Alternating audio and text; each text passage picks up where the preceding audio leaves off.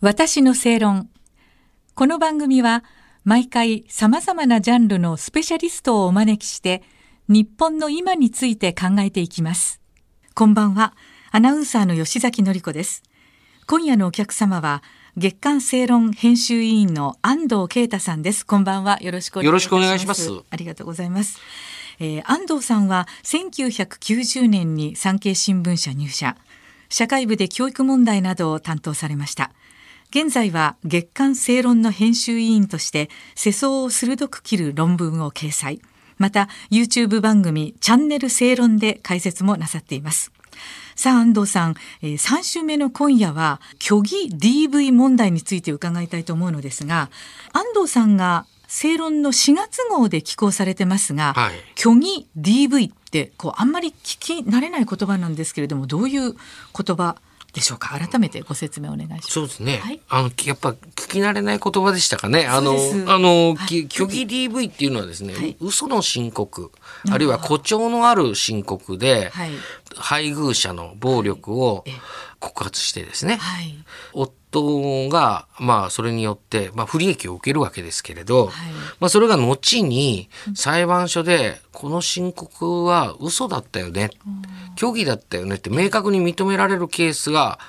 あるわけです。まあ、そういうものは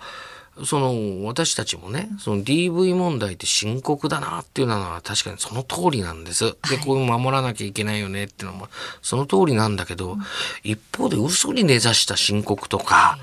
そういうものはまずいよねっていうことで、この虚偽 ディーブイ っていうのをですね、産経新聞がずっと割と追ってる、あ追っててですね、はい、そのその中で虚偽 ディーブイ っていうのが出てきたと、はい、まあ、こういうことですね。なるほど、はい、そのまあ虚偽 ディーブイ についてなんですけれども、うん、行政の支援措置に問題点というのがあるというふうに思ってます。はいはい、あのですね、はい、そうなんです、はい、ディーブイ のいわゆるその救済策として、はい、まあ、ふたつあるんですね、えー、ひとつは司法的な解決保護命令っていうのがあります、はい、配偶者の暴力によって苦しんだ人が訴え出て、はい、でそれによって裁判所で審理を行って明らかにこれ ディーブイ ですねっていう事実認定があったら、はい、近寄らないようにとかですね、はい、住民票を見せないようにだとか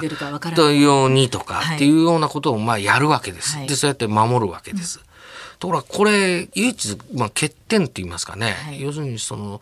事実関係を追うのはいいんですけど、まあ、時間がかかるわけですよ。そうですよね。どうやって認定するかっていうことを調べなきゃいけないわけですよね。そうそうなんですよ。だから緊急的に例えばその、うん、助けてっていう場面ってあるじゃないですか。だからそのそういう人たちの一時的な保護っていうんで、はい、まあ、民間施設とか結構シェルターとか作ってるわけでしょ、はい、だからその市町村が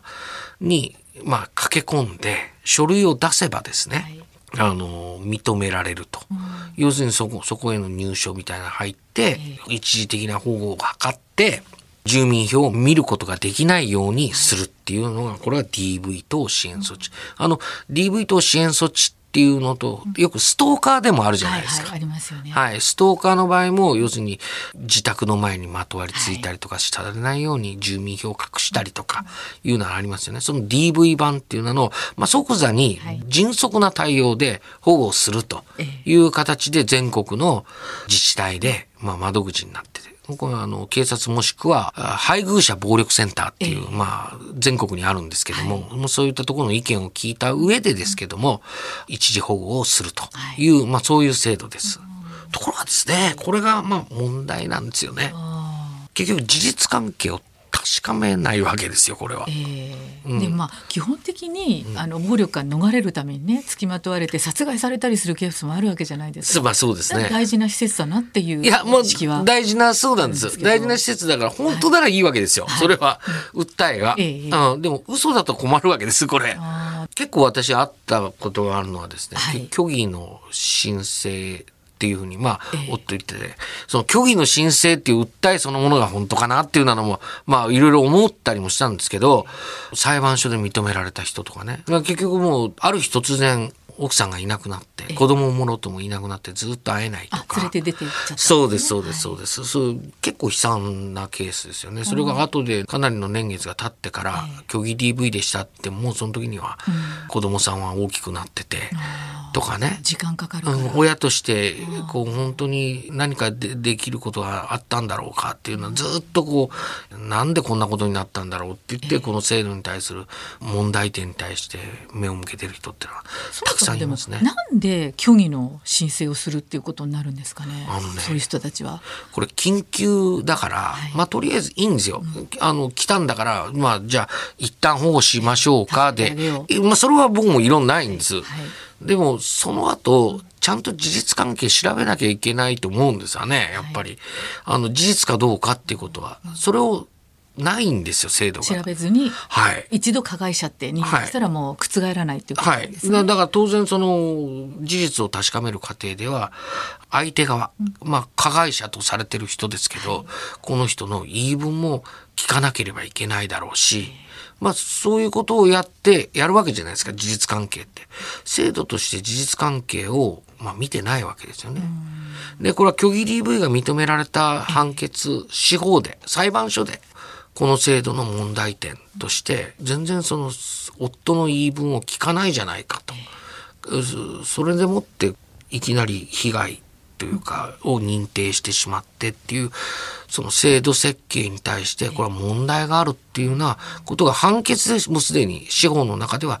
指摘されたりしてるわけです。だからそのもちろんね ディーブイ 支援措置でもって助かる人もいますし、実際苦しんでる人もいますから、そこに異論はないんですけど、虚偽をやっぱりブロックするっていうのはどうしたらいいのかってことはもっと真面目に考えるべきなんじゃないのかなっていうふうに私は思いますけどね、うん。まあ、そもそもね ディーブイ 防止法っていうのができてからもうにじゅうねん以上経ちますよね、はいはい、だからまあ最初はね本当に緊急的に助けてあげなきゃいけない、はい、助かる人もいっぱいいたと思うんですけれども、はい、やっぱり長くやってくると悪意を持って利用する人とかね、はいはい、出てくるものなんだなっていうことも思いました。まあ、そうですね、えー、そうですね。私もね取材しててギョッとしたのが、えーまあ、現職の弁護士さんがもうすでにこの事実関係を確かめないから、はい、申請が虚偽であっても通ったりするわけです、えーはい、で例えばひどいケースになるとですね、えー、自分自身が浮気をしてたり、奥さんが奥さんがね、はい、浮気をしてるんだけど、今の要するに結婚相手配偶者と、うん、要するに別居したい、もう破綻してるからね。そうそうそう、うん、それでこの ディーブイ 支援措置を使う、うん、利用して、利用してるケースとかですね、まあ、そういうのも聞きますよ。で今弁護士さんの話をしたと思うんですけど、はい、まあ、こういうそのいろんなケース、もちろん弁護士さん真面目な方もいらっしゃるんでしょうけれども、はいはい、要するにその相談相手の意のままに、今言ったようなケースなんかでも最大限の利益をですね、はい、出してしまっていいのかなっていうケースはやっぱりあるわけですよね。本当にそれが被害者のためになっているのかどうかっていうのは、はい、あるいは子供のためになっているかとかですね、はい、いうのはよく考えなきゃいけないんです。そういう意味では非常にこの領域取材していると、えー、なんていうのかな、嘘がまかり通ってる上に、うんうん、なんか弁護士さんがもっと見識のある対応してればなとか、あるいは裁判所はこう判断したけどこれで解決と言えるんだろうかなとかですね、うん、まあ、そういうことを考えさせられることだとでも多いと思います。そういうことがあるということがちょっとびっくりしたんですよね。虚偽の申告ができるんだっていうことにびっくりします、はいはい、だからやっぱり事実確認をしっかり、まあ、制度としてまず確立しないとね、はい、嘘でもいいっていう制度になってるわけだから、うん、でそれがもう本当にバレてるわけで、